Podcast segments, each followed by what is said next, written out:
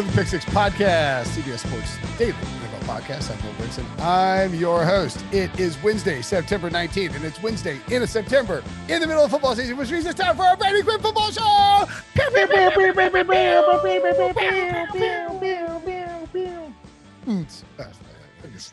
Straight to the club. Club, club Quinn.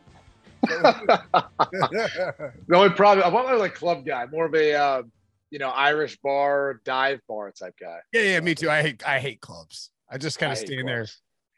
Yeah, I like At to. what age? At what age does that start for you? Because I feel like when I hit like 30, I was like, oh god, I don't think I I, just can't. Really? Never. I Uh-uh. think at, at one point it was like, all right, it's kind of fun. You know, you go with your boys. You know, depending on you know, if you're single or you're taking your lady or whatever. You know, I mean, that used to be fun. And then you like hit a point where you're like, I'm good. Like I don't, I don't really want this or need this anymore. I would guess that um I went to school and like I didn't go to club I didn't go to like clubs in high school. Nobody did right? I mean and then well maybe, maybe you did I didn't. Uh and then in uh college it was really more of a bar scene in the Yeah, early 2000s in Raleigh. It just wasn't there were some clubs but our crew didn't really go to it. I could I would bet that you as I mean quarterback of the football team you know, maybe end up in a more of a like you. I, I feel like you're more likely to potentially end up in a club situation than say little uh frat dude in Raleigh. Does that make sense? Some would think the exact opposite. Well, maybe so. Um, I It's mean, there were, you know, like, like you're saying, there was obviously some clubs that weren't really clubs; they're like college clubs, like back in the day. But yeah, when you go to bigger cities like Chicago, you know that be a couple clubs you know you go to and have some fun at. So yeah, yeah. I mean, I, I mean, I, I I- Shout out Underground, Billy Dec, So someone in the house there in Chicago. Yeah, There go. some good times there. Uh, d- uh, is it? Have you ever been to the? See, I'm, I'm really like, I want my. I love a like. If you've got a, I love going to like uh like to the Caribbean. uh, Caribbean. I mean, obviously, I haven't been in a while, but if you find a bar with a dirt floor, that's that's Oh what I'm- yeah, yeah, yeah. like that's there's not there's not much better.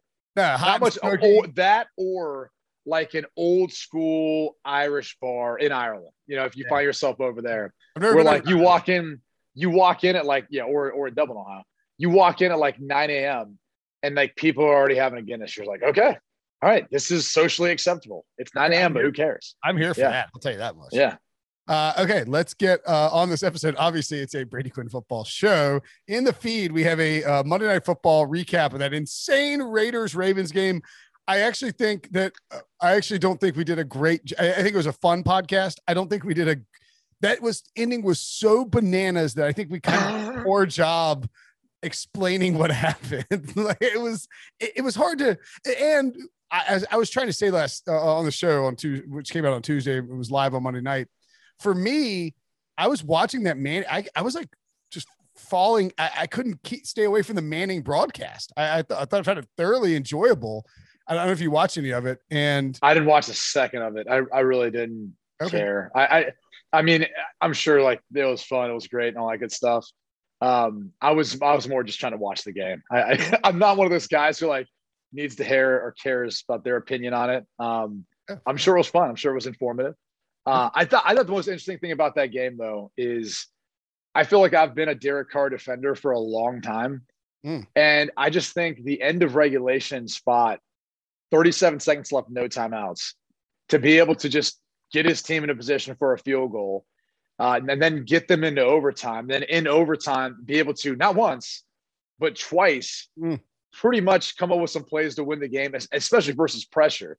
Considering both those looks, I just I never feel like he gets enough credit. I know they've got Darren Waller and Jon Gruden thinks he's the best players ever coached, which apparently he forgot about Derrick. Brooks Night- or Yeah. John Lynch or Warren Sapp or all these other dudes he coached at one point, Tim Brown, uh, back actual against Hall the of Raiders. Famers. Actual Yeah, Hall of Famers. Hall of Famers. Yeah. Apparently he forgot about those guys. Um, but that being said, I mean, I just I think Derek Carr's performance to me is one that they put all on his back and he delivered. And he's really kind of been that for that team. The defense was somewhat improved, not really. Maybe they'll get better as the season goes on. But I never feel like Derek Carr gets enough credit for what he's able to do. And they really don't have a number one wide receiver. Like, say whatever you want. Like Waller's really- a tight end. They really don't. They just do, don't. It's not like they really don't. They just don't have a number one wide receiver. No. I mean, they have, they have no. somebody who goes out there and pretends to be a number one wide receiver, but they don't. They don't. I mean, it's Renfro, Ruggs, Bryan Edwards, and then Zay Jones out of nowhere. It's not a group of number ones. No, and and so it's it's really impressive what they're able to do, uh, despite not having like the other option reliable. Like there's no Tyreek Hill and Travis Kelce there. It's just like they just have Darren Waller. He's he's just like that comparable to like Travis Kelce and the impact on the game. There is that no other option. Maybe collectively all those guys equate to what Tyreek Hill and Mecole Hardman and some of the others bring, but it's it's it's still to me not even close. He was uh he he was really good down the stretch.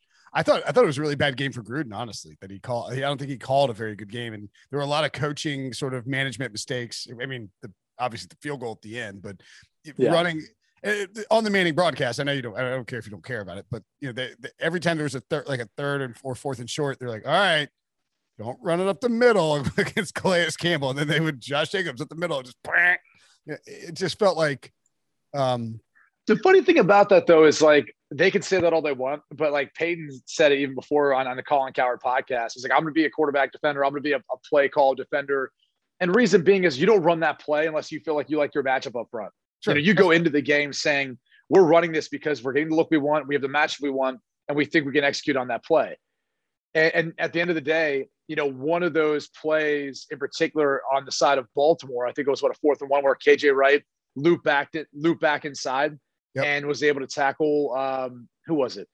Was it Ty'Son Williams or was it Trent? Yeah. Anyway, yeah, they, he made the tackle right in the hole in the backfield. and was like, oh, okay, like like that was that's just a good defensive call. Like it's a perfect scheme for what Baltimore is trying to do. It's not you know necessarily bad coaching. It's just a better play call, and they executed. KJ Wright made a heck of a play. So there's a little bit that going on. I thought the funniest thing, um, the funniest thing that I can remember seeing, and I'm pretty sure I, am I'm, I'm pretty sure at this point it was the um, the Raiders going no huddle up tempo, and they like rushed to the ball, and they shifted, and then they shifted, and then they shifted again. I was like, what you, what, what's the point of that? Like, yeah. like you, you're trying to like get the element of surprise. You're trying to put pressure on the defense, get lined up, and then you're like, not even motioning. By the way, like there were shifts that look like motion, but then they have to get set for a second but they did it three times. I'm like, okay, I've never seen that before. So, and I don't uh, want to. no, no, I, I don't really understand the point of that. I mean, I understand the logic behind it, but in that particular case, it, it wasn't overly effective. Uh, all right, let's get to some week one overreactions, or what we used to call like hot takes. Like, I'll give a hot take. Oh yeah, and you can decide if it's proper or overreaction. And of course, we start. Where else could we start? Last week, you put Pete Prisco in a body bag over this. Uh, the Jaguars are the worst team in the NFL, and Urban Meyer won't even finish the season because he'll be play- hanging out in SoCal, hiring Reggie Bush and Matt Leinart to be his assistant coaches as the new head coach of the USC Trojans. Hot take, just right? Uh, it sounds like a hot take to me. and the funny thing about this is there's a, a few angles I'm, I'm gonna I'm gonna pick at. I think, and from my understanding, is if Urban Meyer wanted that job, he could have had it last year. Last year, maybe even the year before. Now, I do know that there was some hesitation on the part of the administration, in particular the president, and that had to do with how things ended in at Ohio State. But maybe now it's different in her mind because of Jacksonville hiring him, and if he's you know cleared by an NFL team, then he must be good enough for USC. Or desperation at this point, they feel like they need to go make that change, and um, you know one of their their board of of regents or directors, if you will, he's cleared and cut away some of the red tape of what is a bureaucracy there. Uh, so they can make that sort of hire and have a strong personality as head coach that's going to take over more control like that with Pete Carroll. Maybe all that's changed since then, and maybe that would change his mind. But I also think when you're someone who's been as successful as Urban Meyer has been, your legacy is in the back of your mind. Yeah. And regardless of what you do then at USC, if you choose just to call it quits after a year, like that's damning. That, that's it's just damning. And and I think good coaches are good coaches. You know, Nick Saban gave it what two years, then he decided to go back to college Mm-hmm. I think if you would have had more time, things might have worked out his direction. I'd love to see if you went back to the NFL now. Um, I think you look at other guys like Matt Rhule, who is off to a good start so far in Carolina in year two. Cliff Kingsbury off to a good start now as he's, you know, and it maybe could be a prove itself year, but they've gotten better and better and better. So are you telling me those guys can do it, but you're not going to give Urban Meyer the chance to? Like really? Like we're we're going to act like after one game, after one off season, like he's just going to say, "I'm waving the white flag. I'm out. I'd rather just go to USC." And I'm not. I'm not even so sure. By the way, USC is that easy of a rebuild because of how bureaucratic that institution is and everything else that you've got to deal with. So those rumors to me, like when people started putting that name out around there, I thought it was kind of funny. Uh, just kind of knowing what I know and, and, being around what I've been around. But I also think it's hilarious who said it, right? Like Mike Lombardi was one of the people. Oh, I got a text from a guy in the NFL. Do you know you know who's most scared of Urban Meyer being successful in the NFL? It's uh, every other coach that wants an NFL head coaching job. It's yeah. every other general manager or former general manager that wants an NFL head coaching job because what do those college coaches do? They bring those guys who are with them there in college with them. They're going to bring the people they know and trust to be their director of player personnel or whatever the case may, may be, maybe operations and all that, or their general manager, you know, if they feel like they can elevate a guy into that spot. So if I was someone in the NFL right now, what would my narrative be? Of course, but oh yeah, he doesn't want to be in the NFL anymore. Go back to college, way easier there. Have success there. Yeah. And then who does that benefit? I don't know. Does Mike Lombardi want that next job in, in Jacksonville? I, I mean, like, or anyone else for that matter. I'm just saying it's no. funny to me when I hear people say stuff like that because I'm always saying, well, who does who does it benefit the most if Urban Meyer leaves? That NFL head coach who, who wants, you know, a, a head coaching job in Jacksonville, or that front office ex- executive who wants to be in Jacksonville. I I think you also hear a lot of old, not only say old school, but in the same range as Mike Lombardi types. You know, the guys who are now in in the media, used to be in the NFL. They just don't like the idea of college coaches being able to you know, it's like oh you think you can just come here and like run your little college scheme and, and that that's that is a very pervasive attitude in these the older school NFL approach which ironically you know the team that's the the, the current would be dynasty the Kansas City Chiefs are playing well because Andy Reid is open-minded enough to incorporate college concepts Any, anyway look look at the Eagles look at Nick Sirianni yeah. I mean, you're telling me that they didn't essentially run what was the equivalent of a college system.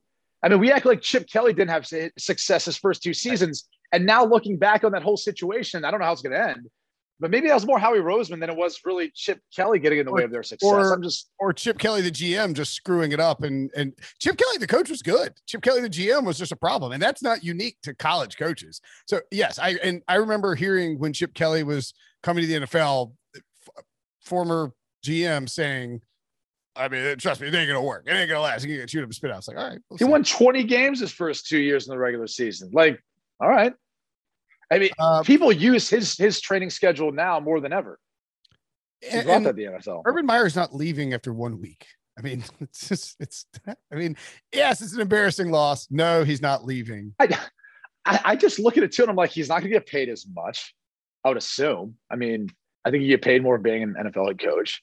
Uh, I still think you're in a better situation. Like I go back to that comment, whether it's Mike Lombardi or someone else. Did you still have a ton of draft picks?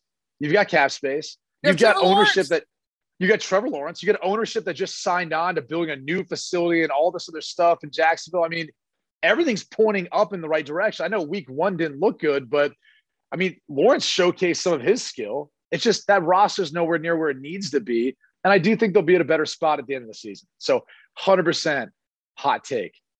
All right. Next up on the hot take, just right overreaction scale.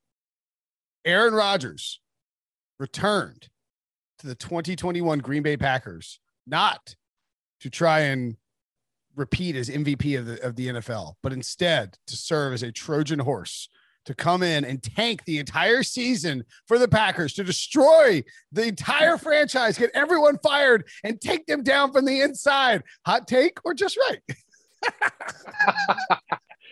oh man, it, it, I would say on uh, Twitter yeah. though, people are like dead serious. I saw articles about this where people were they're like, "There's an interesting theory that people are." It's like Aaron Rodgers is not okay. You are a legitimate journalist. Does it not bother you that people actually take the time to write an article about essentially conspiracy theory, but act like it's real. Like act like he's really doing that.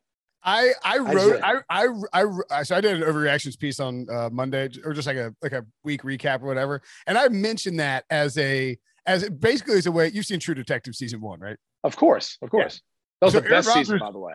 The, best the best. Aaron Rodgers yeah. in his post game presser, and during that game looks like Rust Cohle.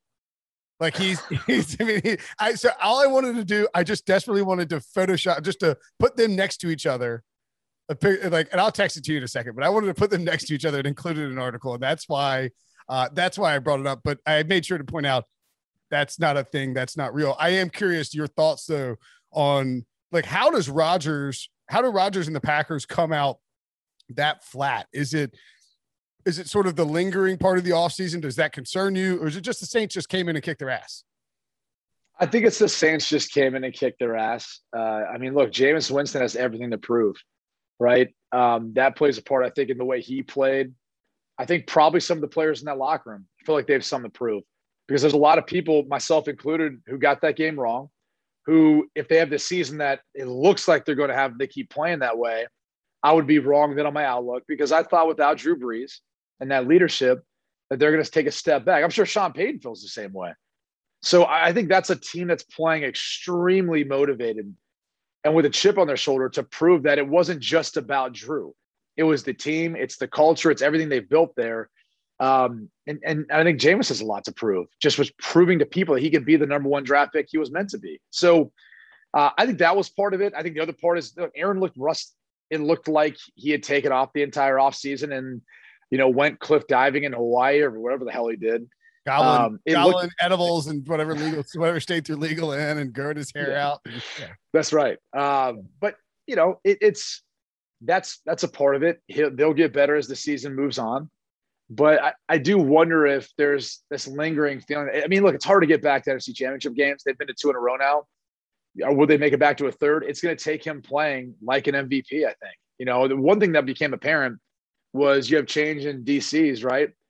But didn't matter you still got run on. And that was always the issue with Pettine is, oh, you know, they, they put in these small personnel, they run on all the time. Well, that that didn't that you know that changed, and it, you're still getting run on. So defensively, I think they've got some issues too, just the way they go about trying to stop the run. Yeah, agreed completely. I'm not worried about that offense. We've seen we've seen teams teams have bad games, especially. I sent you the picture, by the way. That's the the, the Russ oh, Cohle and Aaron Rodgers picture. Feel free to take a look if you like. Um, I will. I, I was pleased with the combo, but it's pretty close. It's it's pretty, it's pretty close. It's pretty yeah. close. Yeah. Um, yeah. I, I don't. I think. I guess the surprising thing for me was that I expected Rodgers after this off season, after being, after everything he went through, to maybe come out and just want to have a blow to instead of you know go blowtorch again, and maybe it was just tough to you know, maybe after everything he went through, there was actually it was like when he finally signed and came back, it was that was the cathartic release, not the the week one come out and, and go nuts. And look, the Saints were the Saints. We we incorrectly ascribed the uh, emotions and motivations to the Saints. We, I, oh, at least we and some of us thought the Saints might be bothered by having to deal with everything that's going on with at home. You know, you got all that stuff going on in your in your personal life with with yeah. the hurricane and all that. And it turned out they they took all that and funneled it into motivation to come out and play hard. And and Jameis said that after the game that they, they played for that. So I'm not. If you had to give you a panic scale on Aaron Rodgers one to 10, 10 being you know freak out. What are you like a two, one and a half? I'm more in the middle, and, and I okay. think I'm more in the middle. I'm like a four or five, and I think it's because you know when he talked about honestly contemplating retirement before the season, mm. it, it led me to like that. You know, there was a piece of relationship advice someone gave me back when I was, uh, I think I broke up with my high school sweetheart, and they kind of said to me, you know, uh, when it first pops in your head that like you want to break up, and you kind of see the end is near. If you actually think about it, really like that, you know, halfway point of how long you've been together is about when that relationship started to break up. And so I just, I always thought in the back of my head, like if he's thinking about retiring, he really was contemplating that. I, I wonder if that hit him in a way in which he's contemplating it even now, or it still lingers in the back of his head, mm. whether or not he wants to do that. Um, because look, it's easy to want to do it when you're winning, and like you said, taking a blowtorch to the rest of the world that's the greatest feeling ever. You feel invincible. That's the easiest part of playing football. The hardest part was him waking up Monday, watching that tape. It's usually never as bad as you think, but it wasn't good. And then having to deal with the bumps and bruises, everything else that comes along with it, and then getting prepared and ready to go again for the next week. And then hopefully that's a better result. But like that's the tough part about playing football. It's when you get knocked down, it's getting back up and then dealing with it for that next week until you get a chance to do it again. Yeah, and if you are, you know, if you're thinking about breaking up with somebody, if, if, if you're like, I'm, I'm ready to break up with somebody, that means, like you say, you've been thinking about it, and so that it changes how you. It's already over. Yeah, it changes yeah. how you approach things. You don't care as much about you know certain things because you're already starting to like look, you know, at other things. you're on the side. you're the sideline with your team losing 38 to three, laughing. you're like, you're like you're not over there uh, angry. Uh, stick in the same game. Here's a here's a here's this is a legitimate hot take or uh, just right. Jameis Winston is an MVP candidate? I'm going to say just right. Yes. But I, I do feel like, I, I know, I think you bet on him for like a long shot MVP this year. Was that you? Was that one of your picks this year?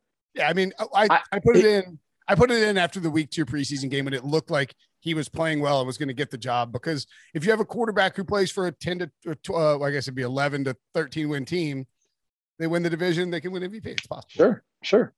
I, I don't, I don't mind it as a long long shot bet. I think it's probably better suited now after seeing him week one, even though the odds probably have gone down a little bit. But he wasn't really asked to do that much. Um, he was put in a pretty advantageous situation every time they got the ball for the most part. You know, he should have had a pick. That was one of the worst rough in the passer calls I've ever seen. Horrendous. Um, I, I mean, I, I don't know what you want the defender to do in that case because it wasn't late. He didn't fall on top of him.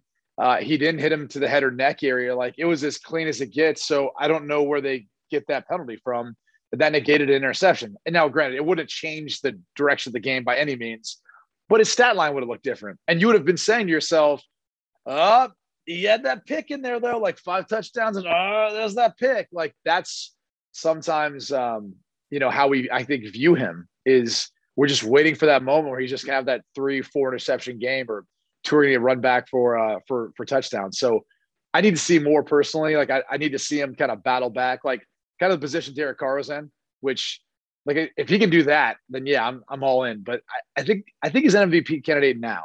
Yeah, but we'll see. So he is uh, currently 18 to one actually ahead of Aaron Rodgers, who's 20 to 1. I if if given the choice of Aaron Rodgers, I would be all over Aaron Rodgers right now. That's right. Yeah. I might have to get some Aaron Rodgers in that. Uh, Mahomes still the favorite. Uh, another guy we'll get to Kyler Murray, Russell Wilson, Matthew Stafford at 10 to 1, Tom Brady 10 to 1, Josh Allen 12 to 1. That's actually not a terrible price. Dak, Herbert at 15 to 1, and then Jameis at 18 to 1. So I mean he's, he's Dak's 15 to 1. Wow. Yeah. You think that's high or low? I think it's kind of high. Like I, I feel he should. You think he should be ten to one or twenty to one? Ten to one. Yeah. Like I, I think because he plays for Dallas, they're going to put up stats. We saw that. Uh, I, I don't know. I, I felt I felt that was that was a team that kind of left me optimistic, even though they lost. Um, similar to like the Detroit Lions, like the Detroit Lions, and the way they came back at the end. I was like, okay, like now I get what Dan Campbell was talking about. You know, biting people's kneecaps or whatever, because those guys are still they're still chomping at a bit. You know, two minutes left, and they're down 41-17. They'll find a way of fighting back in that thing. Okay. Uh, all right. Let's. uh hmm, How do you want to go with this? All right, Matthew. Uh, no, I know the Eagles should be the favorite to win the NFC East. Hot take or just right? I think that's just right right now. Like they were the team that looked the most. they were. You can't stand up. You're so excited. They were. uh They were the team that looked the best out of everyone in the NFC East. I mean, I thought so. Hurts looked phenomenal. I thought he had great control of the offense, just the way he was operating it, uh, which isn't easy to do, even the running game, especially when you've got some zone reads incorporated in some of that, or you're reading some stuff if, if an RPO game. Um, and their defense looked good. So, or maybe Atlanta just looked that bad. I guess we'll see as they play more games they look like they could be a contender in, in, contender in the division. I'm not sure I'm ready to pick them over the Dallas Cowboys, but I, I, would say it's just about right. I'd say you know Philly and Dallas are right there neck and neck. Philly's now two and a half to one to win the division. Dallas is plus one thirty five, I think, and that's um, you know part of that is because of the you know, the quarterback situation in Washington. What what this is this always, and I, I think it's I think it's important to adjust your your perception of teams. I mean you don't want to over adjust early in the season, but you do want to take what you see on on on on TV and on film and, and adjust how you perceive teams. And I, I think I, I said I said was, I mean yeah obviously I mean but I don't know sometimes people don't do that. Sometimes people write out their their preseason biases three weeks in and they're just like well I can't get these picks right. It's like well you're not watching football, bro. No, I would say this. I mean you know it usually takes about the quarter of a season to get an idea of what your identity is because you know your game plan could change drastically you're going to have your core 30% 40% of your offense in every week but then you've got that other like 67% that's going to be situationally uh and you know going to be different and that's where you got to be careful about making too quick of a judgment on a team sure. based on week one because we saw Jacksonville win week one last year. Gardner Minshew played outstanding, and then they didn't win the rest of the season. So yeah. uh, you, you got to be careful about that. Yeah, I guess my point is that when I look at the Eagles and and that game was on locally here, so I watched kind of the whole thing. Uh, I I felt like the thing that I'd missed on the Eagles was that they are really good in the trenches on both sides of the ball. I, that's important. I mean that, that that matters. You can, and then I, I think Jalen Hurts looked like he in this Nick Sirianni offense, which we didn't know what it would look like, they were ready to fat. They fashioned it around him. Jalen Reagor looks like he's going to be better this year. Dallas Goedert, you know, may, maybe Zach Ertz will limit him from taking a big leap forward as a tight end. But DeVonta Smith looks like the truth, and Miles Sanders has got a lot of explosion. So I'm buying into that offense the way that Jalen Hurts plays. No, 100. percent I mean, but he's got to stay healthy. That's the biggest yeah, thing. Sure. And then I think even beyond that, you know, I, I, mentioned that about the Jacksonville Jaguars, how they looked week one last year. It's like, are the Eagles closer to being the Jaguars from 2020, or are they closer to being like a team that's going to be able to win the division at eight and nine or nine and eight? Because that's usually how the NFC East rolls, right? I think it's going to take 10, 10 wins to win the to NFC East this year. I think it's a little bit better than people think. We'll see. We'll see on wins on uh, Thursday. I think so too, but I think Dallas's schedule sets up for them better. So yeah, yeah. No, I'm not saying I'm not saying the Eagles will definitely win it. Dallas, I am I am concerned about my Washington futures at this at this point in the proceedings. Uh, Jared Goff could have thrown the same number of touchdown passes as Matthew Stafford, or did he? He actually did. Did he? He actually did. Yeah, he actually did it probably a little more. I guess that's just dire. Right. and, that's just right. In tougher circumstances, with lesser talent, um, yeah. I I mean, I don't know. I, I, I watched what Matt Stafford did. I thought it was solid, but I also feel like Cooper Kupp was 20 yards behind everyone in the secondary. I mean, I think Goff could have thrown that touchdown pass. Or bigger, um, bigger concern for you from that, or bigger takeaway that because to me the Bears defense is the bigger concern. Oh if, yeah, like if their yeah. secondary stinks, teams are going to light them up and and you can get their if you're their offensive line and their secondary looks it looks like those two things are like bottom 10 bottom 5 in the league. And if that's the case they are not going to win a lot of football games. No they're not. I, I think they could take a, a, dramatic dip. Things could be bad for matt nagy and ryan pace if, if that continues. I mean look bottom line is you know matt nagy the writing was on the wall when he got rid of some good coaches. You know Harry Hiestand has got a great reputation. I was shocked he let go of him. Uh, Mark Helfrich, who you were talking about creative offensive minds, yeah. he's another guy you'd like to have in there. I just, you know, the writing was was on the wall for me when he started to move on from people like that. But I look at this group and I'm just like, man, it's it's going to be an uphill battle. I, I think I think that game was more telling. The, the Los Angeles Chicago game was more telling about I think how bad the Bears are going to be this year. Uh, than than maybe how good the Rams can be, even though everyone in the NFC West is undefeated. But I just I kind of came away like I get it. Like in LA and in New York, they're trying to build up two players. That's Matt Stafford and then Zach Wilson. And you know, Zach Wilson lost, threw a couple of touchdowns, kind of trying to come back in garbage time. So be it. That's gonna be a rough season probably. And then you look at the LA Rams. Look, Stafford's a great, great quarterback. He's on a really good football team. I'm just, I'm not sure. I'm not sure how different Jared Goff would have played in that moment with that scheme. Like it seemed like there was a lot of things wide open. Whether that's Matt Stafford or Jared Goff doesn't matter.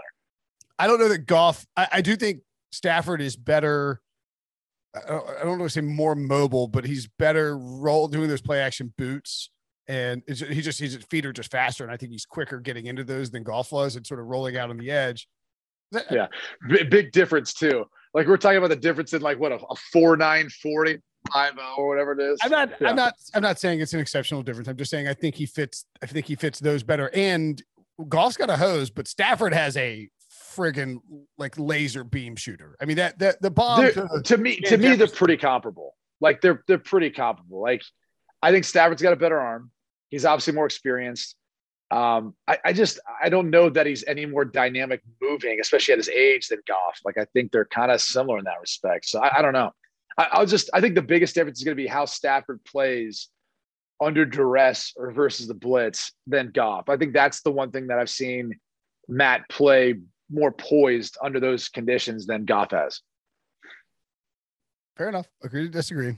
You know, uh, Brady here is oftentimes you know, has to go on set, has to do a bunch of TV, and uh, the right outfit can make you pop when you're dressed the right way. And with Indochino, your best look could be more affordable than you think.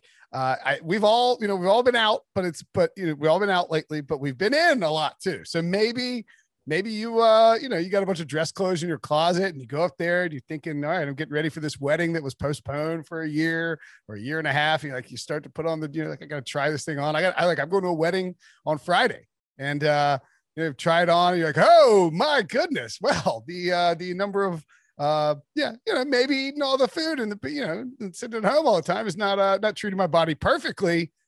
In that case, you need to uh, you need to do what's next, and you need to uh, make the absolute most of the situation in this event by going to Indochino. And here's the best thing about Indochino: when you log into their site, what you do, you know, back when back when like back when I was, I mean, I guess for the most part, you know, when you get your clothes tailored sometimes, right? But a lot of times you just be like, I need a 16 and a half by 16 and a half, 34, whatever your size is. I'm sure my size is different than Brady's. With Indochino, you go online and you customize every single aspect of your clothes. Like it's being tailored for you. You, you fill out your size, you know, your, your bicep size. Brady, Brady and I, same size, I'm sure, your shoulders, etc.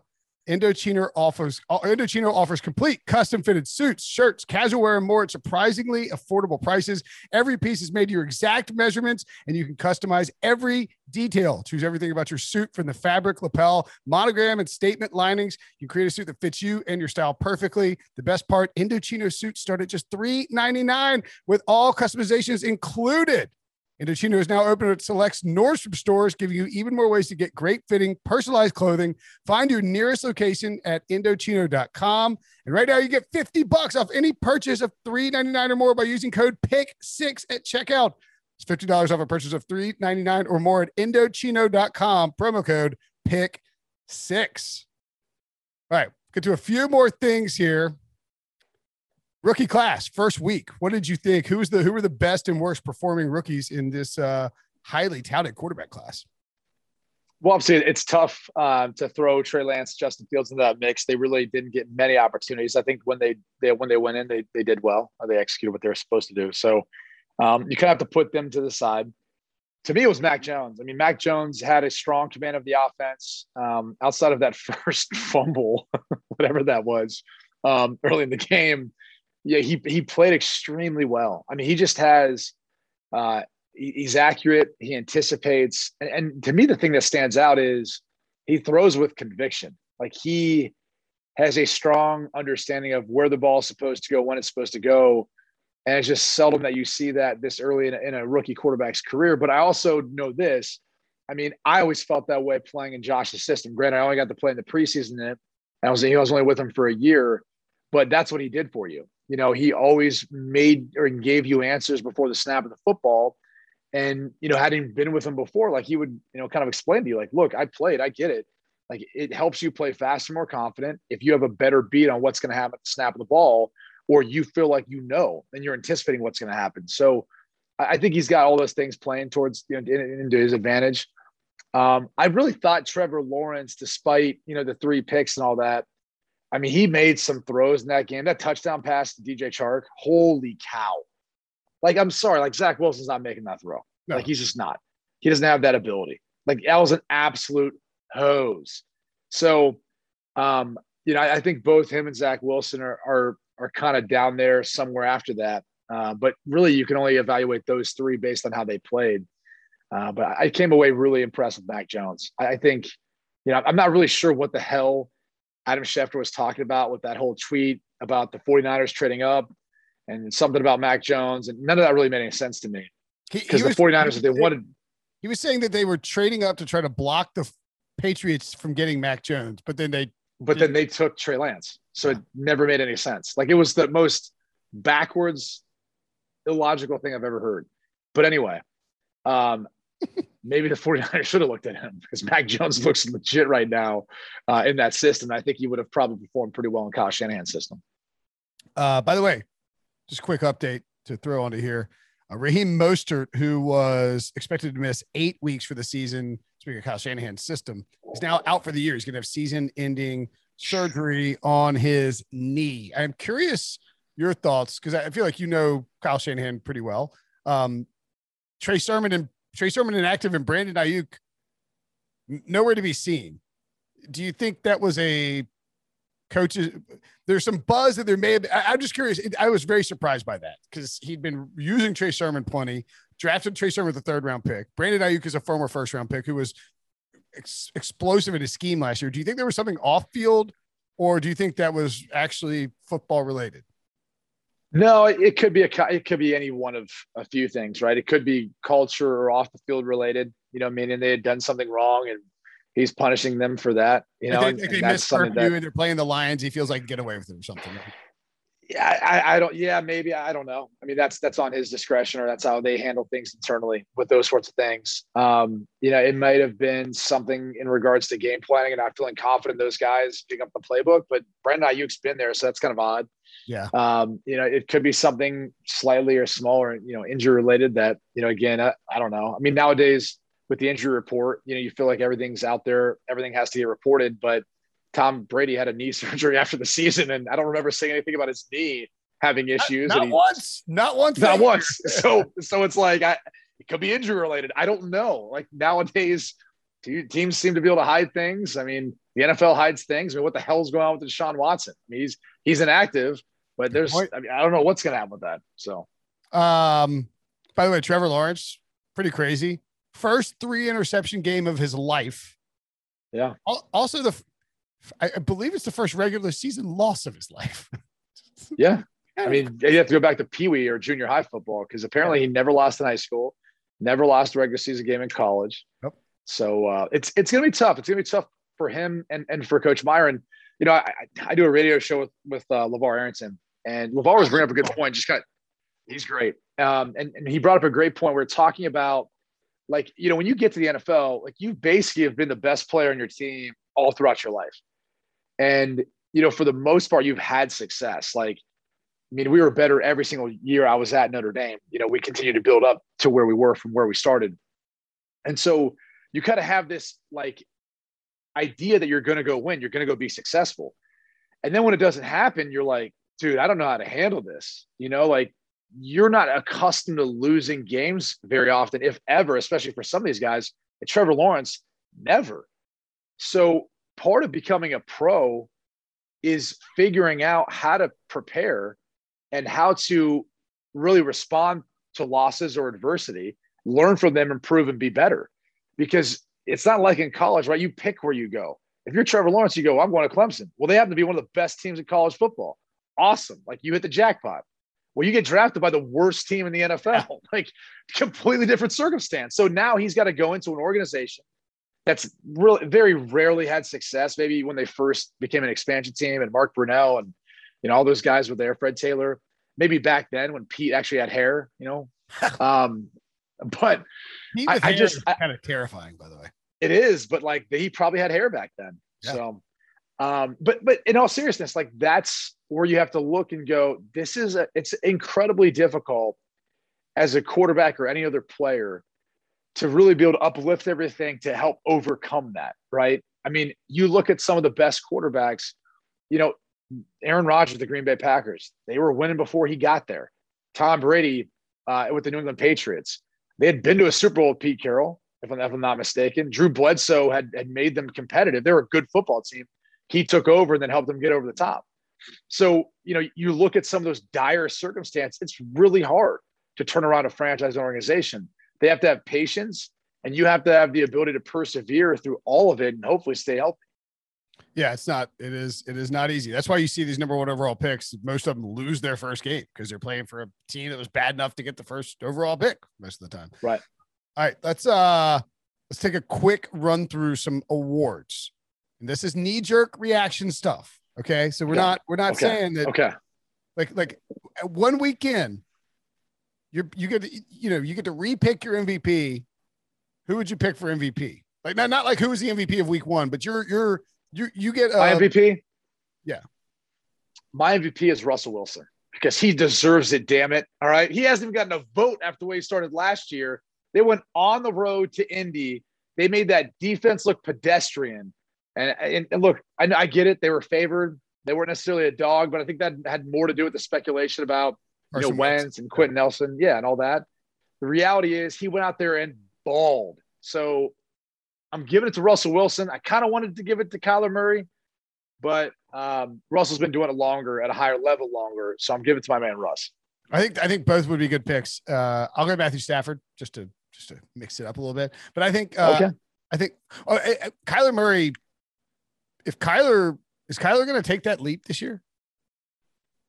I mean, it looks like it. And, and I didn't realize the impact like AJ Green would have with Hopkins, where Hmm. now it makes Christian Kirk like this really, really good number three option. and Rondale and- Moore is there too.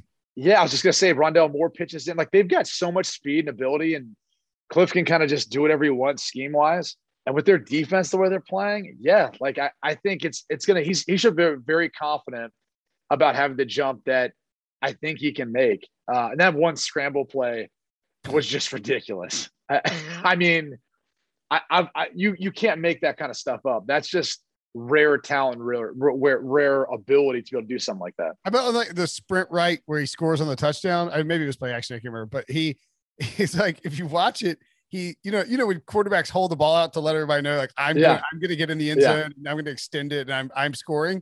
He does it at the eight and a half yard line. Like he's not even he hasn't even moved towards the goal. He's just like whoop and and, and you're like yeah. I mean he's nobody's catching him. Uh, No. all right, defensive player of the year. So if you were getting a chance to read Chandler Jones. Chandler Jones. I mean, by the way, I think I did I pick him. I think for this year, or did I say Garrett? I think I said Myles Garrett when we were talking about it.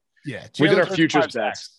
Good pick. But yeah, hands down. I mean, he absolutely abused Taylor Lewan. Lewan said so publicly, but that was an impressive performance for like Taylor Lewan pinned the tweet. He pinned it. Yeah. like, and man, it's worse when you go back and watch him. I mean, he got I know. he got It doesn't get better. It's like one of those ones where like when you had a bad game, you're like, oh, I'll go back watch the tape, see how I felt. You, you come away, you're like, all right, it's not as bad as I thought. That's one that's just bad. You don't. You just you you throw that one in the trash. Yeah, you sure do. Uh, I'll go Derwin James. I think I think Chandler Jones would be the favorite right now, but I'll go Derwin just to to differentiate a little bit. He, I believe, he had the highest uh, PFF uh, pass defense grade. Even though even though he had a PI, which was a BS call in that game, Derwin Whatever. changes that team completely. I mean, just he changes 100%. completely. Uh, offensive rookie of the year. I guess I'm gonna go with Mac Jones only because I, I feel like, I mean, they were right in there. They were right in it, and, and I do think he's got the stats. He's got everything else. So I'm gonna say Mac Jones. I'll, I'll go Devonta Smith again to mix it up a little bit. Uh, you know, Okay. it's gonna be tough for a wide receiver or running back to beat out these quarterbacks. But Devonta, I'm, t- I'm tempted to dive back in on some some Trey Sermon because if Mostert's out for the year, Sermon's 45 to one to win offensive. Hey. Sermon hasn't even done anything yet, and you're already gonna take him as offensive rookie of the year. I Well- thought we were just a reaction to week one. Well, it's uh, well, no, I know. I, I, I was saying that like I was saying like I. What do you think about Trey Sermon at 45 to one? That's a pretty good price. Oh yeah, no, no, you definitely sprinkle money on that. Yeah, for sure. Yeah, yeah, yeah. It's worth Uh, a ten dollar bet, hundred dollar, depending on what you got. I don't know, about a hundred dollars. It's a hundred big payout. It's a big payout. Yes, it is, Brady. Yes, it is. Uh, and then we have uh, defensive rookie of the year. I don't even know who I was thinking about for this. I, Um, I mean, here's the thing: is I feel like I'm going to say this often this year. Oh, I know who I'd say. Uh, Odafe Oweh. After watching him Monday night, dude, that guy's gonna be a problem for teams. He was getting around. I mean, it's kind of like going back to his time at Penn State. They actually had a hard time getting quarterbacks down, but he was always moving guys off the spot, always getting quarterback pressures. He's going to be a problem. He stands out. I thought Micah Parsons had an okay game, maybe yeah, to start. Yeah. And then the guy who honestly I think you could give it to right now, but he's not going to have great stats is Pat Surtain because he no one's going to throw his way. Like he's I think he's that good. Uh, so I might actually throw either him or Oweh. Uh, I might give it to him right now based on what's happened so far or how they look look like it's going to go. This class is uh, very tilted towards the offense. A much mm-hmm. better offensive class than defensive class, I think. But anyway, that's fair. Uh, all right, another great Brady Quinn football, bleh, a Brady Quinn football show in the books. uh, as always, buddy, a pleasure. Talk to you soon. Thanks, brother. See you next week.